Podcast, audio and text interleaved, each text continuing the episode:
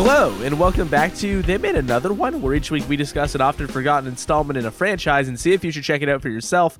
I'm one of your hosts, Corey, and with me, I've got Liam In the words of Emo Shelley, meth hookers. and Mitch. Hey, I'm not your dead boyfriend, okay? Ross. From Friends? No, from uh, the movie that we're talking about today. Huh? That was my Ross. favorite episode of Friends when um, somebody had a skeleton boyfriend, and Ross didn't like it because he doesn't really do that whole skeleton thing. Some So- friend he is. Yeah, he's more like a fucking asshole, am I right? And so, you know, there was a lot of skeleton tension because the boyfriend was dead. Just like Punk is. That's what we're talking about today.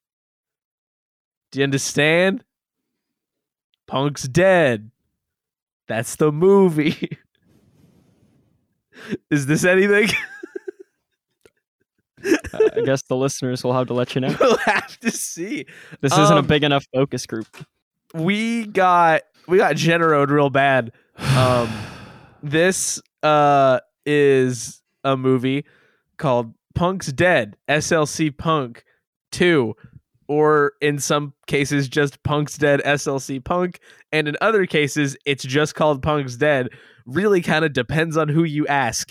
Um, it's a sequel to SLC Punk, a movie that uh at least 66% of this podcast had very firmly never heard of in our lives up Mhm. until we got Generode. So right away, I need to ask a quick question to Liam, the 33% of this podcast that seemed to know what this is. What?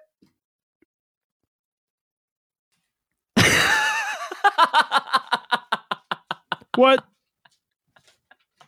Did we just lose him? No, Corey was just, I guess that's all he needed to get the message across. And I get it. I understand the question. Um, what, What? indeed? So, SLC Punk, and I'll admit, I, I hadn't, I had not seen SLC Punk before uh, we signed on to do this episode. This was the final push I needed. But SLC Punk is one of those movies that I feel like I've always known about, certainly since my early teen years. In fact, um, right after I doc- got done watching the first SLC Punk in preparation for Punk's Dead, I went to a uh, the Facebook chat that I've had with a friend that I've had since 2012, and I I searched SLC Punk in the chat because I knew that she had mentioned this movie to me long ago and a message came up from 2012 where she was like have Wow. you seen SLC Punk? And I was like no have you seen Mean Creek? And she was like no but I just she said I just watched SLC Punk and and it was good and I said yeah I've been meaning to watch it for a good long while and even in 2012 I was saying that and so I sent her a message back the other day and I said finally got around to SLC Punk I just had a couple other things I had to get to but um There's had about a decade's worth of other stuff in the way, and then I, I finally squeezed it in. Yeah, that's right. That's right. Um, but SLC Punk, it's this movie that came out in 1998, and um, from what I've gathered over the last 10 or so years, is that it's just like this cult classic kind of coming of age college type movie um, that uh, a, a pretty uh, significant uh generate like part of a generation has heard of. Like i've got an older friend kyle who listens to this show and kyle, Kyle. is hey kyle how's it going man um he's like in his early 30s he's a big punk dude and he loves this movie um I have a pen pal friend who is in a band that I'm playing with soon, and uh, he's about 30 years old. And he, uh, when he got word of my Matthew Lillard shirt, my my shirt inspired by Scream that just says Matthew Lillard in the original Scream font, he was like, "Oh man, that original Scream is such a classic." And then he was like, "SLC Punk, also also a Matthew Lillard classic." And I said, "Oh, you know, I've been meaning to see that for some time, but I've just never gotten to it." Um, and so it's a movie that like it actually does have quite a following and so i was surprised you guys hadn't heard of it particularly because of the names that are in it which is why Mm. i've wanted to see it for so long i mean you guys know that i love like uh, coming of age teen college type movies so that's already a win for me and um, I really like punk music, but also the cast is what has sealed it for me and made it a movie that I knew I would get to at some point because it's got Matthew Lillard. He's right there on the poster, and this is like 1998 Matthew Lillard, so not that long after Scream. It's got Devon Sawa, who I love as a late 90s actor. He was in Final Destination. He was in Casper the Friendly Ghost. He was in Idle Hands. Um, he was in the music video for Stan by Eminem. So he's just like one of those faces that I like. It also has Jason Segel, one of my all time favorite actors from Freaks and Geeks, How I Met Your Mother. Um, it has the uh, the singer from the band that beats School of Rock in the movie School of Rock. he's in this movie. He's Man, in the two- original movie. Two weeks in a row, School of Rock. Yeah, dude, if I work hard enough, I can make School of Rock come up in any conversation. All roads lead back to School of Rock for me.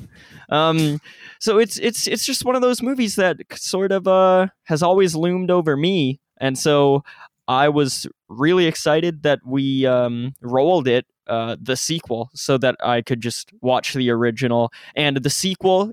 You guys are not wrong in not having heard of it because it is very much a they made another one. Like I would think most Mhm. SLC punk fans are going to be surprised that there is a sequel that came out in 2015. Also, Um, yeah. really quick for the record, SLC took me a little longer than I'm willing to admit to put two and two together here. Salt Lake City yeah, I is, I, I, is what that means. I never knew that. It took me it took a while into me watching the original before it clicked. I've I've never known what the SLC meant. I thought it Hmm. was just like a provocative, like you know how TLC used to be the learning channel and now it's just TLC. Like I thought it was just like a provocative series of letters. Yeah, Yeah. and it, it is. It I- I doubles re- as both. I remember like seeing like the Olympic Games, which were held there in 2002, and SLC being used in relation to that. But The SLC O L Y M P I C S. nice, well done. Thank you. I failed a spelling bee once. I uh I complained about a spelling bee once. I took it to the claim What? board in my in my grade 2 class because I I what? What's a claim board? Hey, I got stung by a spelling bee once. Stop. The- a claim board. It's like where you file cl- claims and complaints. You know, Is and this you'd a be like, this this needs to be resolved. The plaintiff does not like that race car is, uh, you know, spelled both ways. yeah, the, the complainant does not think that that should be the case. the plaintiff says that why did they make race car the kayak of words?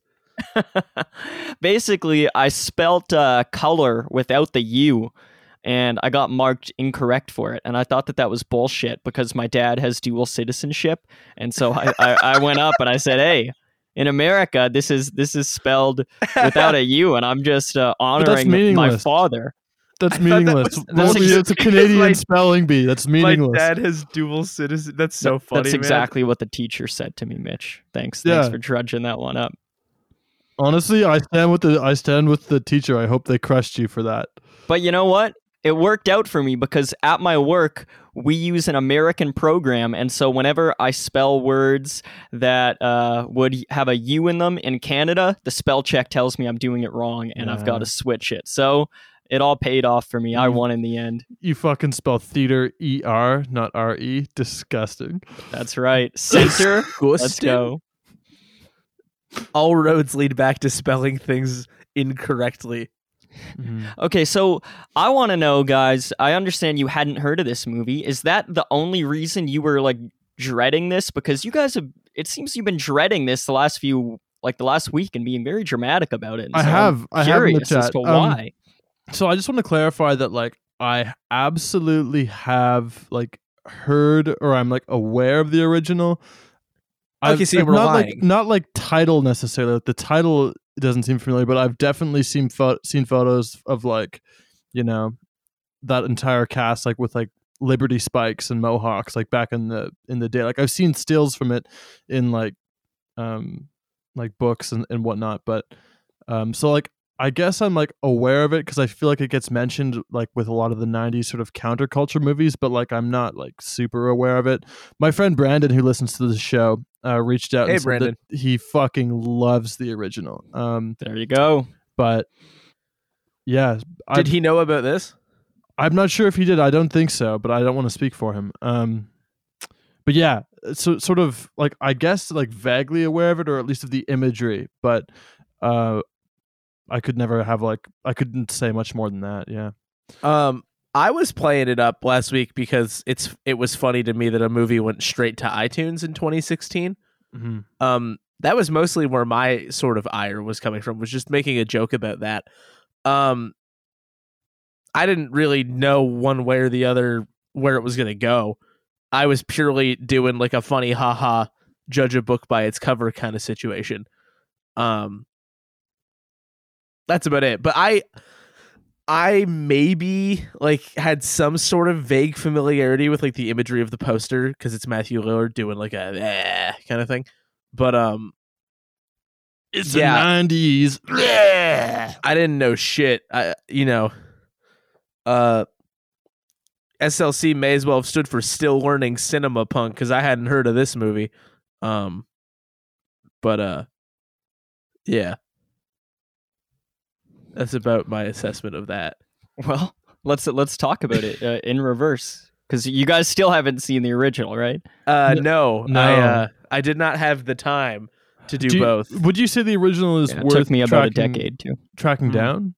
Yeah, absolutely. Yes. Okay. Um, It seems I- extremely like something Liam would like, just based on my very loose Yeah. understanding of what it is. Yeah, Uh-huh. I'll, I'll talk. I'll talk about it more as we go through the episode. But I would say, regardless of how you guys feel about this movie, uh, if you like it, then definitely track it down. But even if you don't like this movie, the original is different enough. Like it, it belongs to a very specific period in time for Mhm. filmmaking and like within the culture and stuff. And it doesn't take place in the 90s, it takes place in the 80s. So that's the sort of punk scene it's channeling. You get to see all those actors I listed while they're young. So it's it's a very it's very interesting. It's worth So like watch. Joy Joy Division and like sort of like more like 80s stuff. Yeah, yeah, 80s Cool. stuff. And they don't actually do a lot of specific band references. It's more just talking about like the culture and and what punk is. Like Mhm. it's a lot of house shows. It's not they're they're not all about like uh the whole movie is about them trying to go to like a Ramones concert or something, Right. right? It's it's a bit more They're going to see general guest than room that. status. Oh gosh, I wish SLC Punk 3. Come on. Now the the culture on display in this one sort of feels like the like weird kids you knew in high school who would make out under the staircase during the city. it's lunch theater hour. kids. It's it's a he's a theater kid. Like he's got extreme theater kid energy, and I don't mean that in like a mean way, but it's just like everybody knows what I mean if I say that. He's dressed Who like are- a fucking are- vampire. are, uh, Are Ross? uh, Lord Byron? Yeah, Yeah, yeah, he yeah, yeah, yeah, yeah. the rest Yeah. don't, but he does. Um, just a quick rundown. This movie uh is about a kid named Ross whose dad is named Heroin Bob, and he died. Um, No. we're gonna see a lot of that guy uh in I guess they're not flashbacks because he's like in heaven, I think. No, So they're they're like meanwhiles. Yeah, they're meanwhile. They're They're like, like, omnipresent authority figure narrator narration. type yeah. type vibe. And so Ross is like a goth kid, like a Victorian era goth kid who doesn't do anything and is like proud of not being part of any like groups and like likes to talk about death and doesn't drink or do nothing. And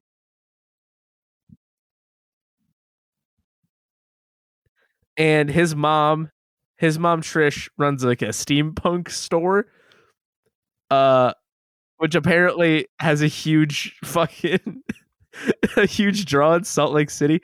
Um and he uh he falls in love with a girl who cheats on him and it breaks his heart. And this sends him on this kind of spiral where he decides to take like a bit of like a self-destructive party field trip with the boys. And uh i don't know. field trip. yeah. I knew this- I should have stayed home today. they're going on a on a field trip to this concert somewhere In a And Coupe de Ville. And I'm gonna say now that this movie does a really, really terrible job communicating where they're going, where it is, and where that is in relation to where everybody else is. So I'm just gonna say they're going somewhere. It's directionless. They're going to wherever this show is. Um, and then along the way, uh, Ross has to sort of like reckon with like this sort of persona that he's built about himself and his like fuck you guys i'm better than you kind of vibe that he has and he learns to just sort of like let loose and kind of be himself. Meanwhile his mom is really worried about where he is so a variety of characters from the first movie show up and try to find him it's about the gist of it uh and then the movie's over after 68 minutes which uh, I think is a record for uh, this podcast. Um, if you don't count uh, Bazinga Christmas, which uh, I usually kind of put in its own category. It, it has to be one of the shortest we've done for sure. no, I think it is the shortest. Before credit, like, because I I count it by like when the credits start. yeah, Because I'm always just curious about what that number is. It's 68 minutes. Yeah. It's crazy. I, did- I Uh, watched it today, like right before the show, like right before we recorded. Like I'm so- watching it right now. Um, I'm actually finished. I don't know where we're going. Um, and so, uh, the director, writer, and editor are all the same guy. Uh, which is usually either one of two things, in my opinion. It's either good or bad. Yeah, uh, Kevin Smith. All his movies are like that, and and and those are the two possibilities of Kevin Smith movies as well. It's true. Um, so James Merendino directed, wrote, and edited this movie. He did SLC Punk, uh, if you can believe that. Uh, he also did something called Magicians and one movie title that I thought sounded kind of neat. Uh, Witchcraft 4, The Virgin Heart. And then I looked up what's Witchcraft. And uh, Witchcraft is a movie series with 16 entries. Dang, we'll be Jeez, seeing the- that on the podcast They're soon. just begging for us to get into that. yeah, it's true. Roma, I think. Oh shit. Uh, yeah. They're up I'm some so shit fucking over there. down. Let's go. High Yeah. school me would be like, I don't. High school me probably knew that. Yeah, the only other um thing we have to talk about because there's no music credit because it's just bands and stuff. Uh, so uh, cinematography is by Thomas L. Callaway. He has 127 credits, including a movie we almost did recently, Slumber Party Massacre 2. He also shot Magicians. Uh, speaking of Looney Tunes back in action, he shot Michael Jordan in American Hero, um, Cruel Intentions 3, Critters 3 and 4, and then two movies that were featured on Red Letter Media's Best of the Worst Action USA, which is a, a Chuck Norris movie, and uh, Ghetto Blaster, which is a movie that I believe involves a weaponized ghetto blaster. Oh dear. what a Um, resume. Cor- Corey, did you say Cruel Intentions 3? I did say that, yes. Holy, I didn't even know there was a 2. That's going to the this top of my list. we could do this podcast. Cruel Intentions 3 sounds extremely Poison Ivy 2. Oh my gosh. Okay. I'm not even going to look up what year that came out and I don't know. If it ever comes up on the podcast, I'm just going into it. Uh, and then we've got a pretty quick cast here. We've got uh, Ben Schnetzer, who is Ross. He's actually in a. They just did an adaptation of Y: The Last Man on TV. He was in that. Um, H- Hannah Marks is Penny. She was a. Liam, you probably saw this movie. Daniel isn't real. I did, yeah. She's in there. Mhm. Okay. Uh, I've been meaning to see that because the poster's cool. It is a great poster. um, uh, Colson Baker, aka fucking Machine Gun Kelly, is in this movie. Uh, Machine Gun Kelly, dramatically more famous currently than he was at the time of making this movie. Um, just, just like a mountain more famous than he was at the time. In this movie, he almost feels like like I don't know if any of you have ever acted in like small productions where you take on a part that you regret, but it it feels like that. Wow. Um, he's also in. He's also done a lot of acting recently, though. That's true. Uh, he's in Jackass Four. He's in what? Acting. It's just weird to go. He's done a lot of acting and then jump to Jackass Four as an That's not, example. not I acting. feel like I feel like Jackass doesn't really have that much acting. It- It's it's made its name by being pretty authentic. Okay, And well, he's in there. Fuck you guys. He's also in a movie called Nerve. He's in Mhm. something called Project Power, and he's in a western called The Last Son of Isaac LeMay. And I'm like, they got Machine Gun Kelly doing fucking westerns. What the fuck? Honestly, I could see him in a western. He's I got that like he's got that lanky sort of bean pole. Like, what the hell are you doing in this Yeah, part of like, town, you, you- shit you- kicker? You could dress him up like Buster Scruggs, and I'd probably buy it. Well, tie my leg to a horse and slap its ass. What the hell are you doing around here, Machine Gun Kelly? Um, we've got Sarah Clarke playing Trish, which is Ross's mom. She's actually in a movie that may well fucking win Best Picture this year. Um, she's in Coda. Uh, she was also on 24, and she plays Renee in all of the Twilight movies. Um, Devon Sawa, as Liam mentioned, uh, is in uh, the Stan music video, uh, Final Destination, and he's also in a movie called Death Rider in the House of Vampires which sounds so cool I had to write it down. Um That is nice. I don't know that one. uh Michael Goorjian, yeah, sorry bud, plays heroin I don't know how to say it. He plays heroin Bob. He was in SLC Punk and also Newsies. Um Adam Pascal plays Eddie. He was also in SLC Punk and Rent and he's the guy from School of Rock. So Uh, heal me. I'm heart sick. And He's got a we've great voice. We've got James Duval playing John. He was in No, Donnie no Darko. relation to Robert. Uh, Jenny Jaffe plays Shelley. She was a she was and is a writer. She's written for College Humor, Big Hero Six, the TV show, Teen Titans Go, as well. She's getting around. Then we've got Emma Pace, Levi Wilson, Errol Grant, and then Jared Phillips is Penny's dad. Mhm. Uh, he was uh, one of the location scouts for Midsummer, and he also has a very small part in Hereditary. Okay. among so- other Who, who's he things. playing Hereditary? Uh, it's the. It just said like I think it said like group leader. I think it's when. Oh, Toni uh, Collette goes to that. right. uh, That's sort of woo woo like. I Yeah. think so. Yeah, yeah, I Um, know and then we've got Patrick cool. Delvar and Braxton McAllister plays the cop, and he's actually do, he's a big stunt guy. Uh, so he he did stunts for like Once Upon a Time in Hollywood, the new Top Gun that's not out yet, uh, Wind River. Um, yeah. So there's that. so we've got some some We got some, Some people who do here, some yeah. stuff. Yeah, you know, people do it. People are out here. people got around. Yeah. people who do things. Words, words, words, words, words. Um so I feel like Liam has to be the person to kind of set the pace here, Mm. just with like enough of a familiarity to sort of give us a benchmark. So Liam, without any further ado, let's just cut to the fucking chase, bro. You know?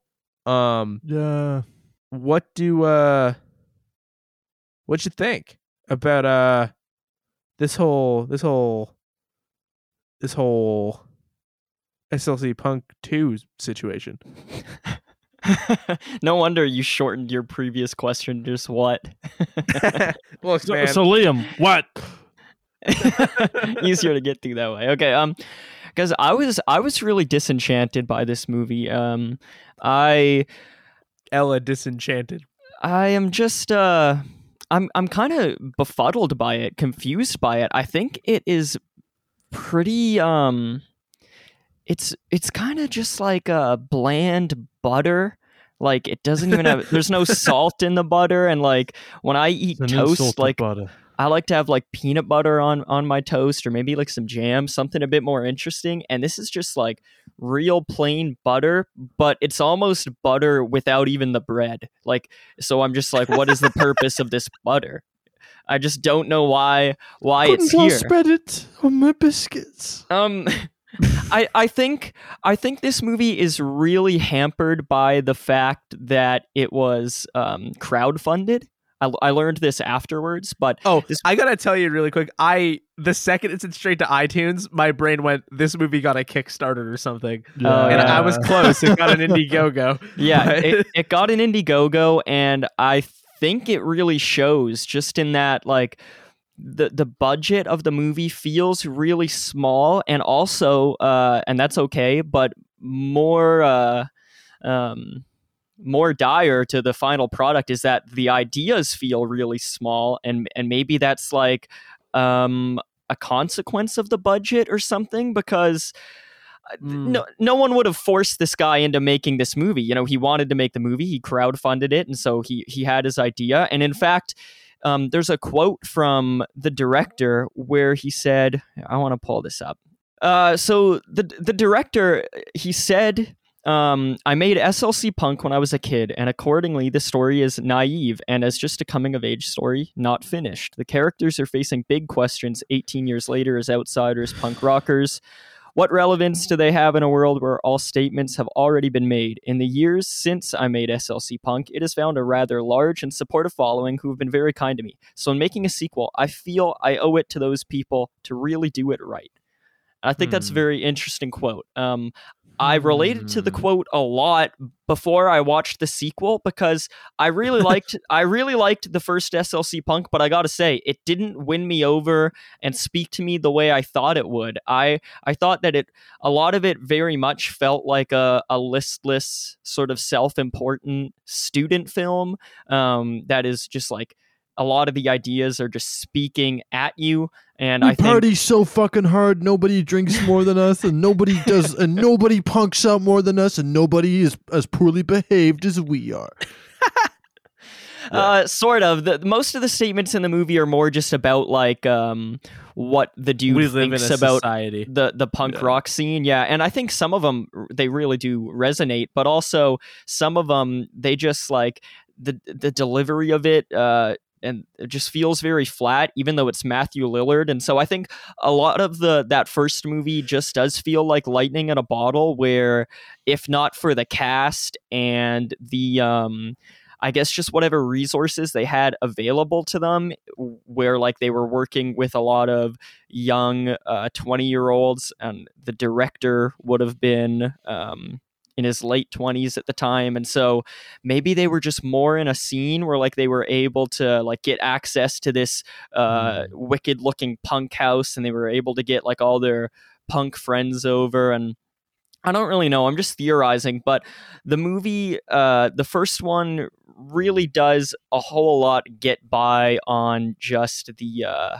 the scene that it takes place in, and it it feels very of an era, and like the casting is just amazing and and uh, that might have not even been fully realized until years later but like Matthew Lillard and Jason Segel and Devon Sawa um, it also has Christopher McDonald who's an older actor who I love you guys would recognize him if you saw him he's in like uh, Happy Gilmore he plays Shooter McGavin and, Okay. uh, uh, he was actually the dad in Leave It to Beaver, Corey. Um, he, and he he's uh, his story in it brings a whole lot of cool dramatic weight to the movie, and the movie is not without like stuff in it that really hit home with me. In fact, the first SLC Punk, I would recommend it to anyone for one specific scene. Um, I guess I will. I'll spoil it here just because we know about it, given uh, the sequel. But the near the end of the first movie, Heroin Bob's character dies, and Matthew Lillard finds his body. They're best friends, and the performance that Matthew Lillard gives in the scene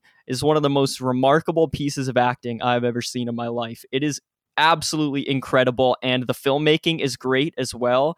Um, because the camera just really stays on him the entire time and it takes place in this grungy punk house but it's just these two characters one of them dead and one of them bawling his eyes out. Absolutely incredible. So that really floored me um, and the movie just has a lot of character to it and a lot of charm and for that reason i really liked it and it made me want to rewatch it right after i finished it just because uh, it's it's it felt very unique. And now slc punk 2 to me it di- it didn't have any of that uniqueness any of that charm. Um, while i think a lot of the casting of these younger actors is is really good like i i think all these actors are charismatic. I don't think the writing is is there. Like there's just so little happening in this movie. I think Corey, what you said about how it's unclear where they're going, like where this concert is, I think that applies for most things in this movie. Like it's just not clear what's happening. It's like chunks are missing. And and with the movie being 68 minutes, you know, that could be a great thing. But I think in this case, the movie could have actually used more time It's um, 68 minutes yeah. with a dream sequence. And with a dream sequence, a concert sequence.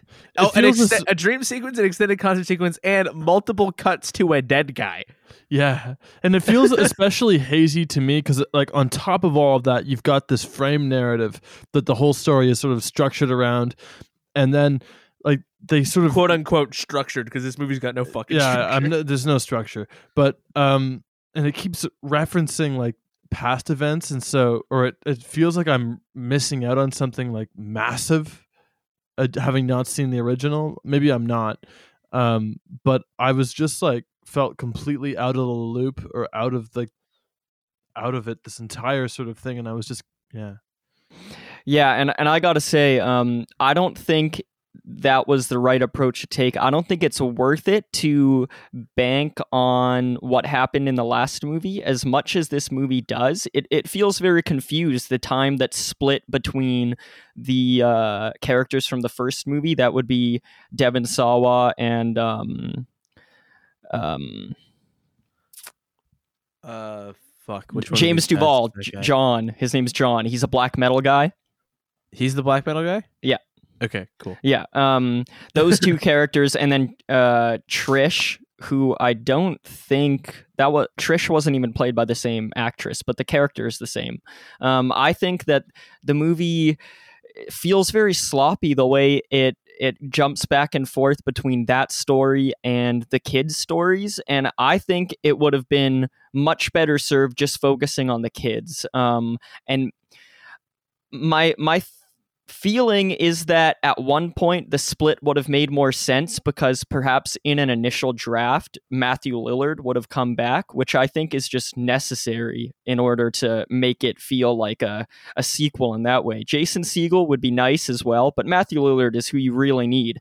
And Matthew Lillard posted a tweet um, sometime before the movie came, came out saying, I'm not involved in the movie. It's as, is as much of a shock to me as it is to you, or something like that. I'm not quoting verbatim, but um, I just don't know what the deal was there. And the fact that he's missing and we still are visiting these older characters just makes me feel like you should have done some readjusting and just focused on the kids because I don't think the kids get enough time and I don't think what's happening with the older characters is interesting enough to warrant them even Oh, being there. And so the really movie just quick. feels very confused. The real tweet's even better. Okay. Uh, I'm officially not involved with SLC Punk sequel. I know. I think it's weird too, but dot dot dot. There you go. Good luck to all involved. And then somebody replied saying, "People, I wanted a response to why. What is SLC Punk without you know, like your character?" And he says, "I think that question is probably best answered by them." And then Devon Sawa tweeted, "I wish you were big fan for a long time, truly." nice. What the fuck weird thing happened that made it so they didn't put Matthew Lillard in this movie? Because it sounds like he would have done it. Yeah, yeah. So I don't know, and I think uh, just not only reading between the lines of that tweet, but just also sort of picturing how this movie must have come together, and the fact that they were raising money and the amount of money raised uh, would um, make would would decide whether you can do certain things you want to do. Um, I just think that there must have been uh, some some weird things going on in making this movie, and I just think the final product we got uh, feels very obligatory. It feels like the director said he was going to do a second one, and he raised some money, so we had to do a second one, and he did his best, I guess. I've backed myself into a corner by raising all this money. Yeah, but I just really think there's there's not enough here. It wasn't entirely miserable. Like like I said, I, I like the teen actors, um, but I think it is very pointless and uh, didn't really give me anything I wanted. I would love to hear what you guys think. Uh, you're up, Mitch. um, well, I'm glad it was short. Um, I will say, so I, I've said I've shown my hand a bit uh, going in. I felt like I was completely out of the loop, having not seen the original.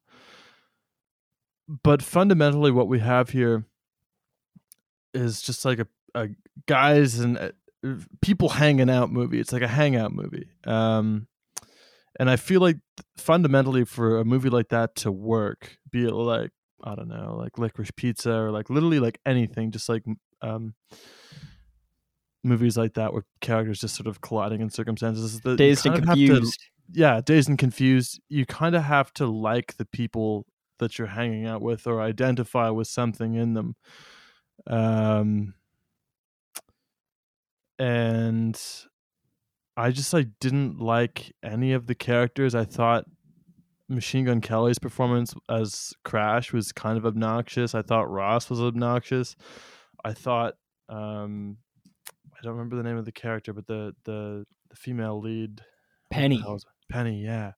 I thought that that her character was kind of annoying. I thought that the whole sort of script was imbued with this forced edginess, and like I recognize that like a lot of that has to do with just sort of like punk, and that's like what uh, punk. Eh. i- I don't want to say that's what punk is, but I think But- it has to do with the writer not being very good. the writer not being very good. Yeah, honestly, because I, I feel like there is like sort of like an or like organic sort of um thing essence that you can capture with like a lot of stories about punk and i think films like like 24 hour party people or other movies kind of like uh encapsulate that like that essence um better. And i just think everything in this feels forced. Um and it's the shortest movie we've done but i was ready for it to be over. Not for me i'm also not the target audience though. I'm not like the person who saw this movie back in the 90s or i, I wasn't in like the punk scene. Uh there's moments that made me smile in this movie and i don't think it's all bad but um yeah i think that i i think the Genero did us dirty. Uh, I'll put it in the most explicit terms of use yet. This movie sucks. Um, yeah I mean, again, i was won't there a, disagree with you i, I think there, it, I think there's a pretty poor. handful of things that I smiled at as well, um, including when they show up to that concert and there's a guy in line named Jerry, and everybody knows Jerry. i fucking and- love you jerry and it's like i've been there Jer- yeah, but also Jerry asks if he's buzzed, and he just goes, "Yes, Jerry, I'm buzzed." And it's like, been there. Um, speaks to me, but um, this movie, uh, this movie feels like an exercise in in how patient your audience is. Mm. and with 60 Um, minutes that's bold Yeah, but largely what I mean by that is it it's completely aimless. Mhm. and a- as we you guys have already said there's not a lot of relatability overall to what's what's happening and how like these characters are and i don't know i didn't see a lot that i could connect with in like ross's kind of plight so that didn't really click and then the dialogue doesn't feel super accurate to like both teenagers and maybe also punks and maybe just regular people. It's very like trying to sound cool and also very concerned with like categorizing people in a way that I find kind of annoying. I it agree. also gets away. I don't care if your movie's set in 2005 and it came out in 2016. You can't say the F slur this many times in your Mhm. movie. You I just counted can't like four or five. yeah, you can't say it that many times. Uh, I don't love it. Uh, I don't love it to be because it doesn't. I don't love it because it doesn't communicate anything. No. Uh, but also, it's just got weird, stupid shit in it. Like, oh wow, a girl into cars. You, and she's one of the girls. You're gender challenge, Bleh. Just like it's like distilled teen cringe for sixteen year olds that want to feel like cool, interesting people. Mhm. Um, and but to Liam's other point about like how the production of the movie itself feels, this movie is phenomenally sparse, both Yeah. in terms of like characterization as mentioned and also just the sh- narrative structure of what the fuck is happening. Because so we're in Salt Lake City. They're going somewhere somewhere that may not be Salt Lake City but if they're all from Salt Lake City they somehow end up wherever Penny's dad is almost by the end of the movie and then they leave and then they go somewhere else and uh it's still a fairly accessible location but they say they have to drive through mountains and it's really far away none of the logistics of what's happening is very clear but even when you get into like the sets themselves you have a Mhm. car and a bunch of roads you don't have to pay for uh you get um the steampunk shop straight up looks like something like they rented an empty business Yep. and just put put the bare minimum amount of stuff out to make it have decor in it that felt appropriate, but it doesn't in any way communicate like a a a quirky steampunk store run by this like eccentric lady. Um, the black metal shop is the same. It looks like the back room of a place you could It's rent. the exact same. Like it looks like the the it's the same It's the- room, and then they just the redressed it. around. Yeah. Um, and then there's like one thing in a parking lot. Also, this is the most brightly lit punk show I've ever fucking seen. Yeah, Yeah. it's You a can very see- sterile punk show. It's like Yeah. no one's even sweating. Like there's not someone like covered in sweat. There's yeah, it's Um, so like just in those like mechanical ways, it's it's weird. Also, um, Liam also mentioned like a kind of just disjointed feeling between like the the angles of the story. yes. Um, this movie fades or cuts to black between these stories and also like the dead guy all the time. It's very lazy in that regard. And or if it doesn't cut to that, it cuts to like the old people ruminating about like their past life and the past Yeah. movie and their and their kids. it feels like that feels very like it like borderline episodic but in a way that doesn't make any sense eh, but then at the same time like once you get to the part where it's like okay they're gonna elevate this by having like the characters say or do something interesting and it's just like nope um uh D- devon sawa and other guy are just gonna kind of like vaguely ruminate on like past relationships they've had with the people involved um trish is gonna be the most underwritten woman in the history of movies yeah, like what uh, the hell is going on with her with her dad and like yeah. No, Trish Oh, is sorry, the mom. sorry, yeah, yeah, sorry. The, see, it's not a good sign that you cannot even fucking tell these people. I did watch it like a few hours ago, so that's my. I'm Um, no, I'm just saying, like, you should be able to fucking know who's who. It's so, like- Penny who I'm thinking of. Yeah, but like as the mom, she's just like her entire character trait is like, um, being worried about her son and also uh deferring to men when they're speaking to her. Yeah, And it's like that sucks. Um, and then yeah, the Penny story with especially her dad. with her father and and like the the sort of subtext there, not even subtext. it's not subtext, it's text. It's but, text. perfect example of this movie having no fucking idea what it's doing. So they randomly show up at a gas station where Penny's dad is. They pull in. She's like, oh shit, my dad's here. She gets out. They immediately have a confrontation where they're just like, we have to make it clear that the dad is bad. Mhm. Um, and so he starts like yelling about like where she's been and what she's been doing, which is weird because it's the middle of the fucking day and it's like bright sunny and it's like ostensibly this has only been happening today. It seems like it's maybe been two hours. Um, and then she's like sort of talking back to him and um he punches her right in the mouth uh out of fucking nowhere yeah. and then she starts in retaliation like smashing up his truck and saying that she's like not gonna jerk off her dad anymore and it's like whoa whoa whoa whoa whoa whoa whoa whoa whoa movie movie you gotta fucking slow And- down it's interesting because outside of the show at the end, that's probably the most expensive scene, or it's one of the most expensive scenes. I yeah but think. also it's taking really really big subject matter big swings. and just fucking shoving it down your throat and doing nothing with it at all And it's like It's here's like- her motivation. He's a piece of shit. we and have to like, communicate why she's like this and i guess it's because her dad is bad and it's like oh okay so i think that does a good job of encapsulating the degree to which the movie is not executing on these ideas at all Yeah. um on the flip side too you just get like ross's like ruminations and i'm just like i don't care about what this kid has to say because his point of view is is not particularly like interesting or, or great either. He's kind of a piece of shit. Um, and like and he- look teenagers get a pass to be a piece of shit but like oh can, yeah, he be, can he at least be interesting Um, I mean like he is interesting, but only like so much as like the bit is interesting, like like the sort of like the Lord Byron fish out of water. I do at- really like the visual of him and his ex girlfriend, and she's like got a parasol and is dressed completely in white. Oh, and he's yeah. in like this old ass fucking suit, and they're just like fucking around at a grave. it's not devoid of like of like good ideas um i just wish that it had been imp- implemented better right like the idea of sort of like your gothic moody romantic like he he, he fits perfectly into this scene but he's like too pretentious to sort of to do it, but uh, like he something about like those two ideas sort of work and um but then the execution is so bad that yeah and also I and the movie feels like it has to stop every five minutes and tell you exactly what's happening in case you didn't see the other one, I guess. but it, doesn't even know what's And- happening. And it's it's so annoying. Like the explainers about like the different subgenres of punk or just like who's who from like what's his face from Bob Mhm. are just kind of aggravating.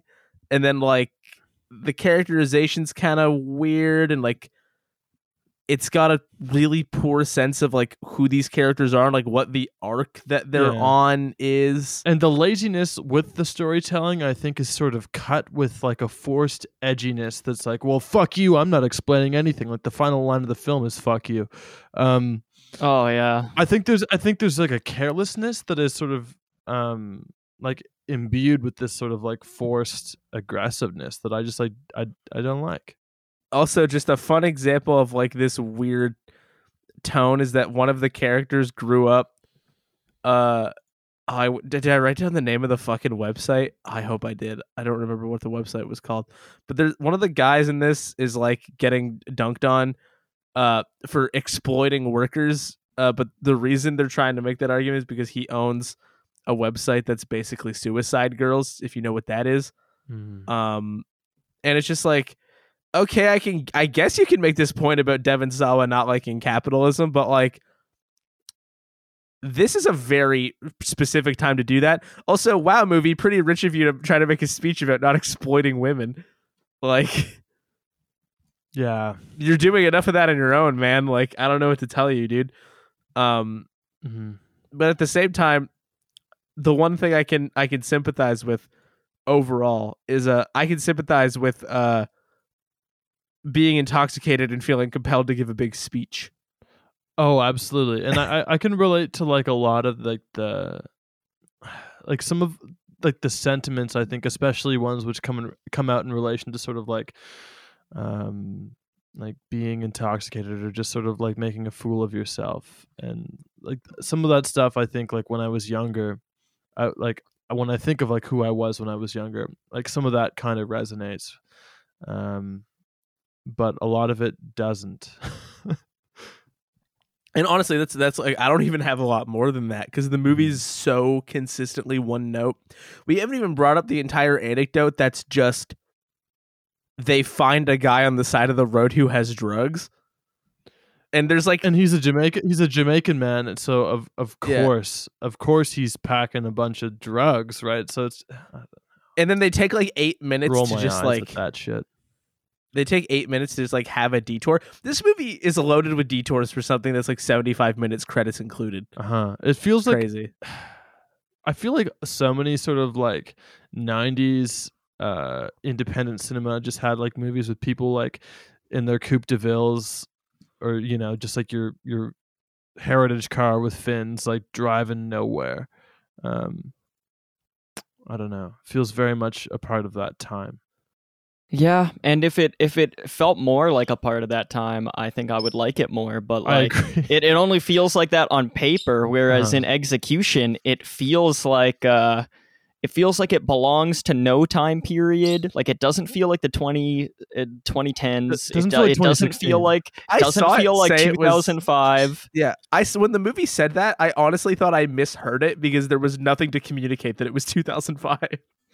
Yeah, it's it's purely just to uh, have the actors be the age they are because the first one took place in the 80s, not in 1998. So, um, and so I think that automatically hinders it because the movie, it turns out, isn't saying anything about 2000s culture, which I thought that that would be the whole point. I thought it being called Punk's Dead would would be about um, what punk has become. Uh, and uh, talk about like the internet and um, maybe like some MySpace stuff in there, how how the punk genre has evolved and what these kids think of it, but it, it doesn't at all. The characters just feel like archetypes, and then the movie actually isn't saying anything. The closest it gets is that part about all the punk subgenres, and uh, and that doesn't really mean anything either. And then for the movie to then just conclude with um, this music festival that they invited all the kicks the Indiegogo backers to come to. So this was really just like a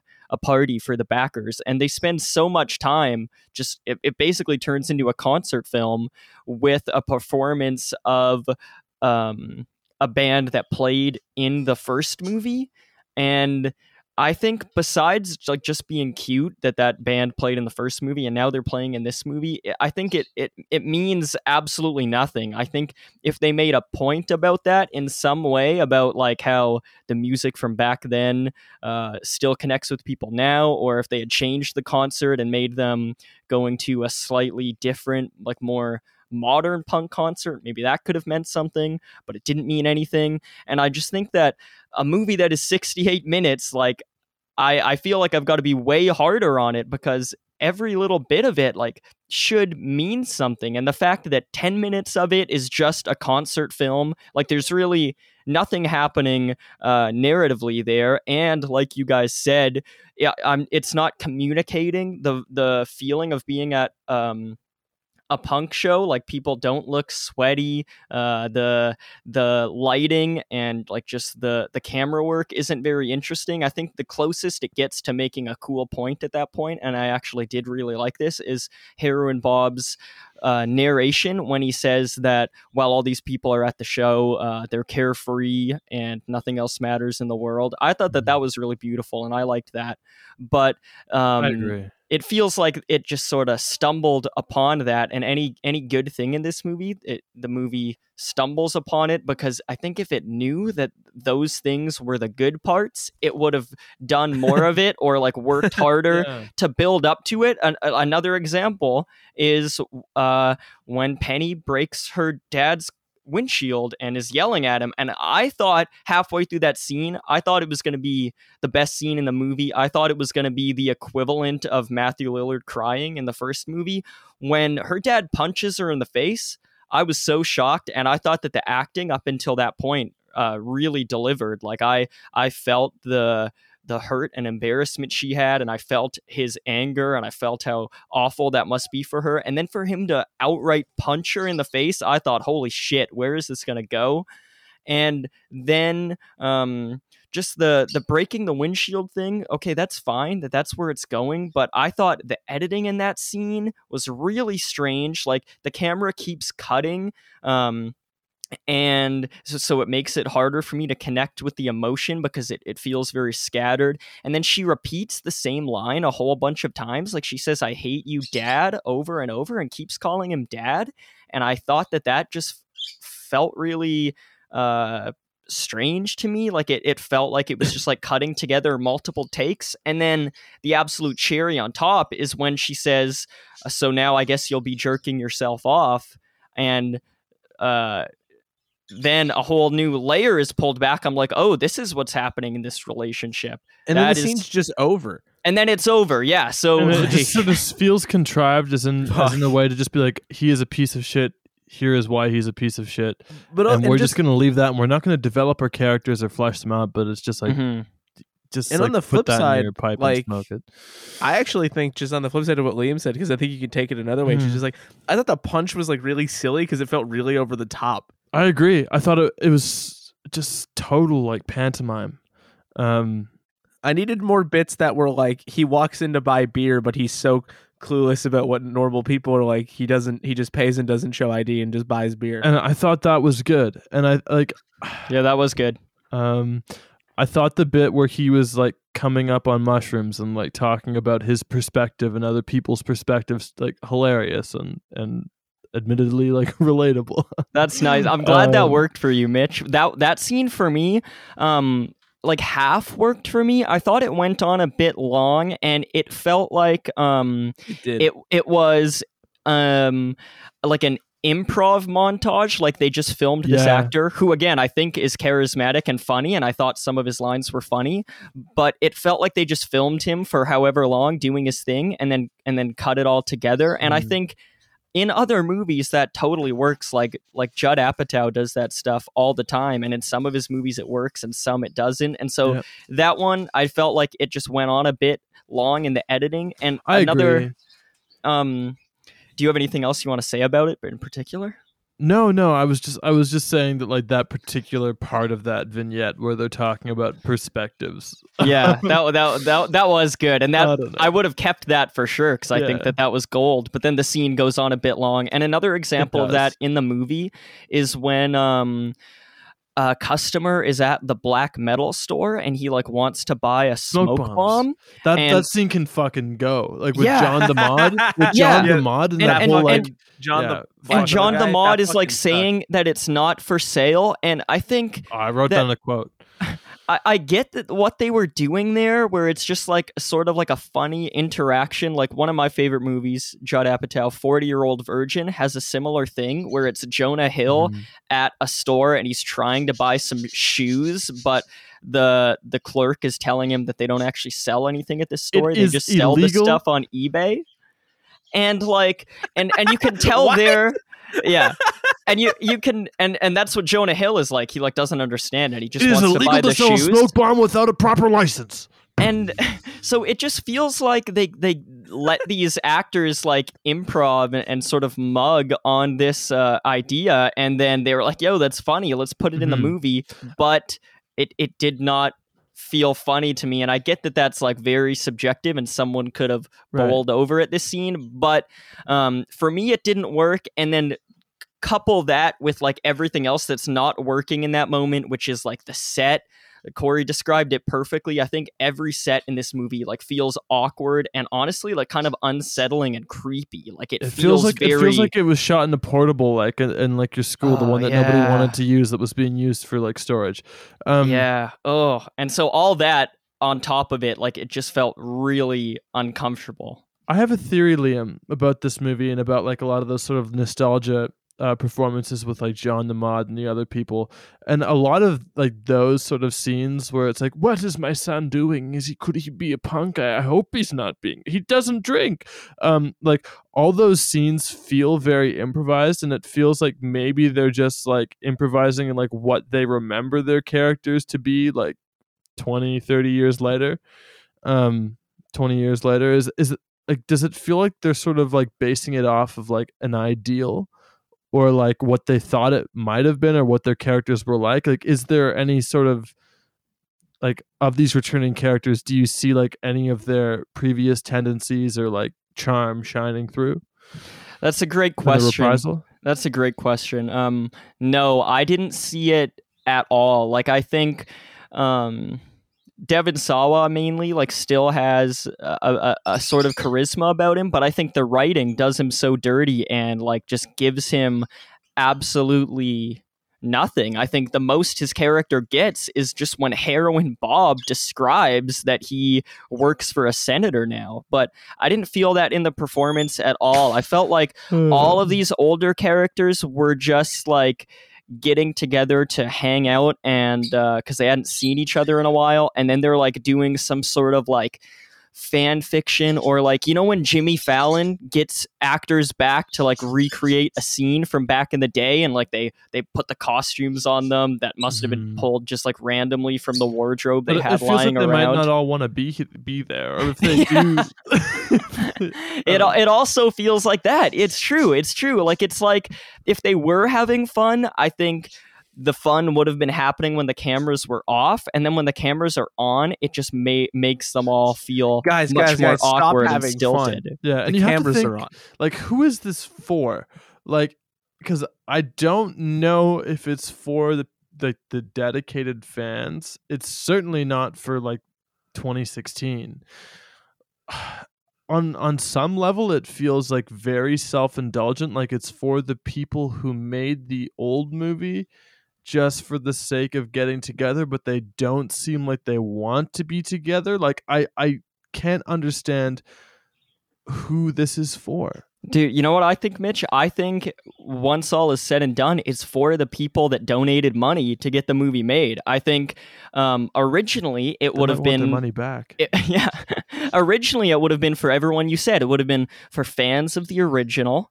Um, it would have been for the cast and crew of the original to to get back and do their characters again and see where their characters are now.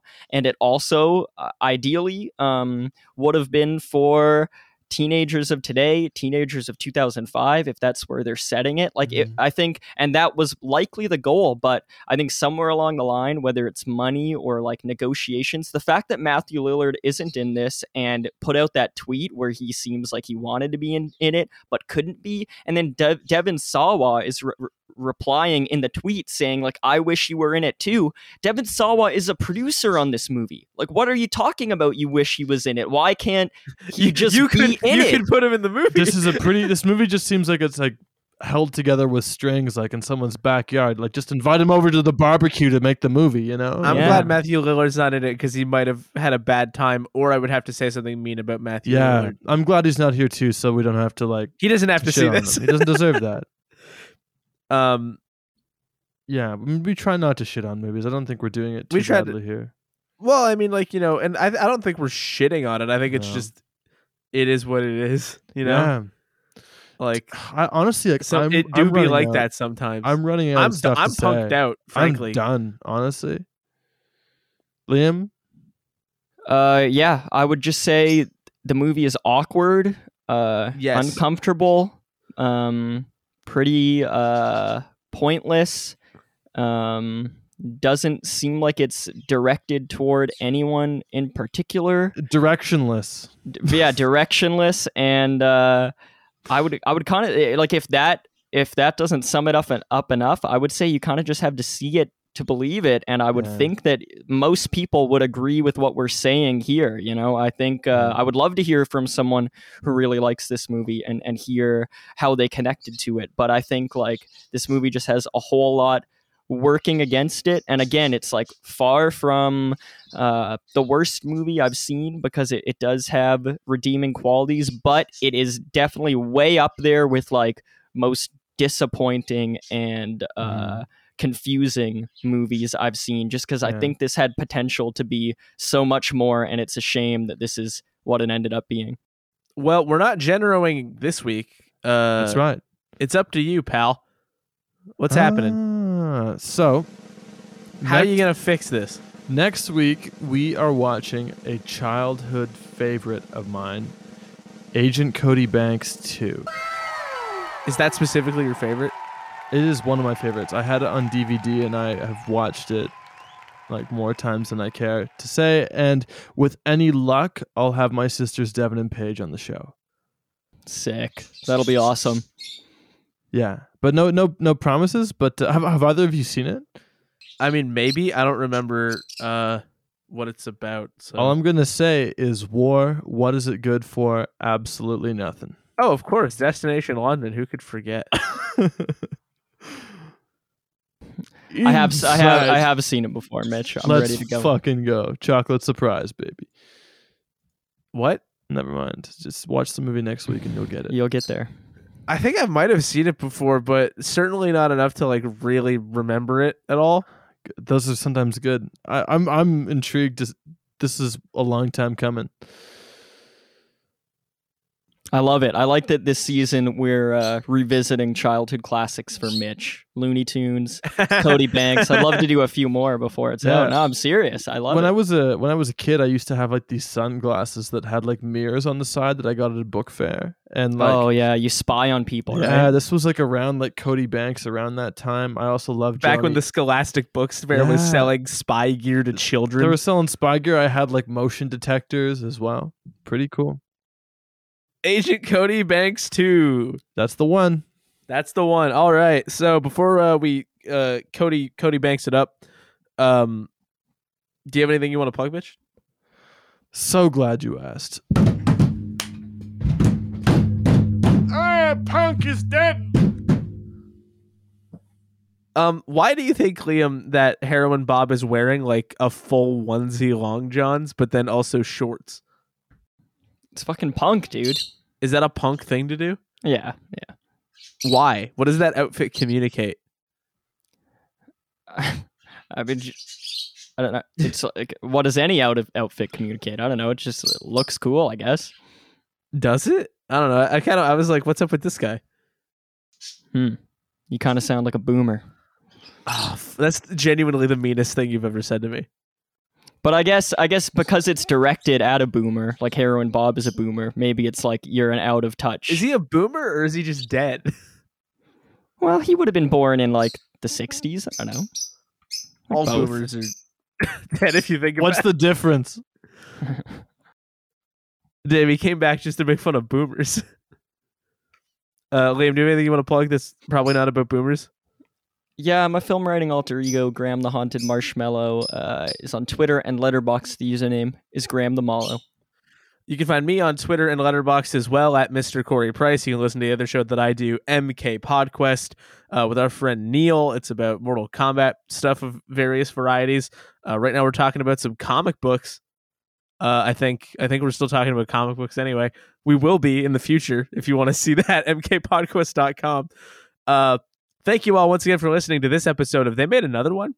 You can find us all over the internet on Twitter at They Made Another, which is all one word, and on Letterboxd that TMAO.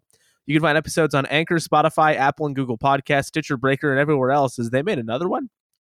You can reach us via email at tmaopodcast at gmail.com with recommendations for future episodes, questions, comments, and this movie didn't really inspire a particularly funny question. I must admit. Um, that's the meanest thing you've ever said to one of these. What's your favorite book? Our fantastic thumbnail art is done by Jade Dickinson. You can find on Instagram at Jade Sketches. And with all that out of the way, we'll catch you here next week with potentially five people and one agent Cody Banks. And they made another one?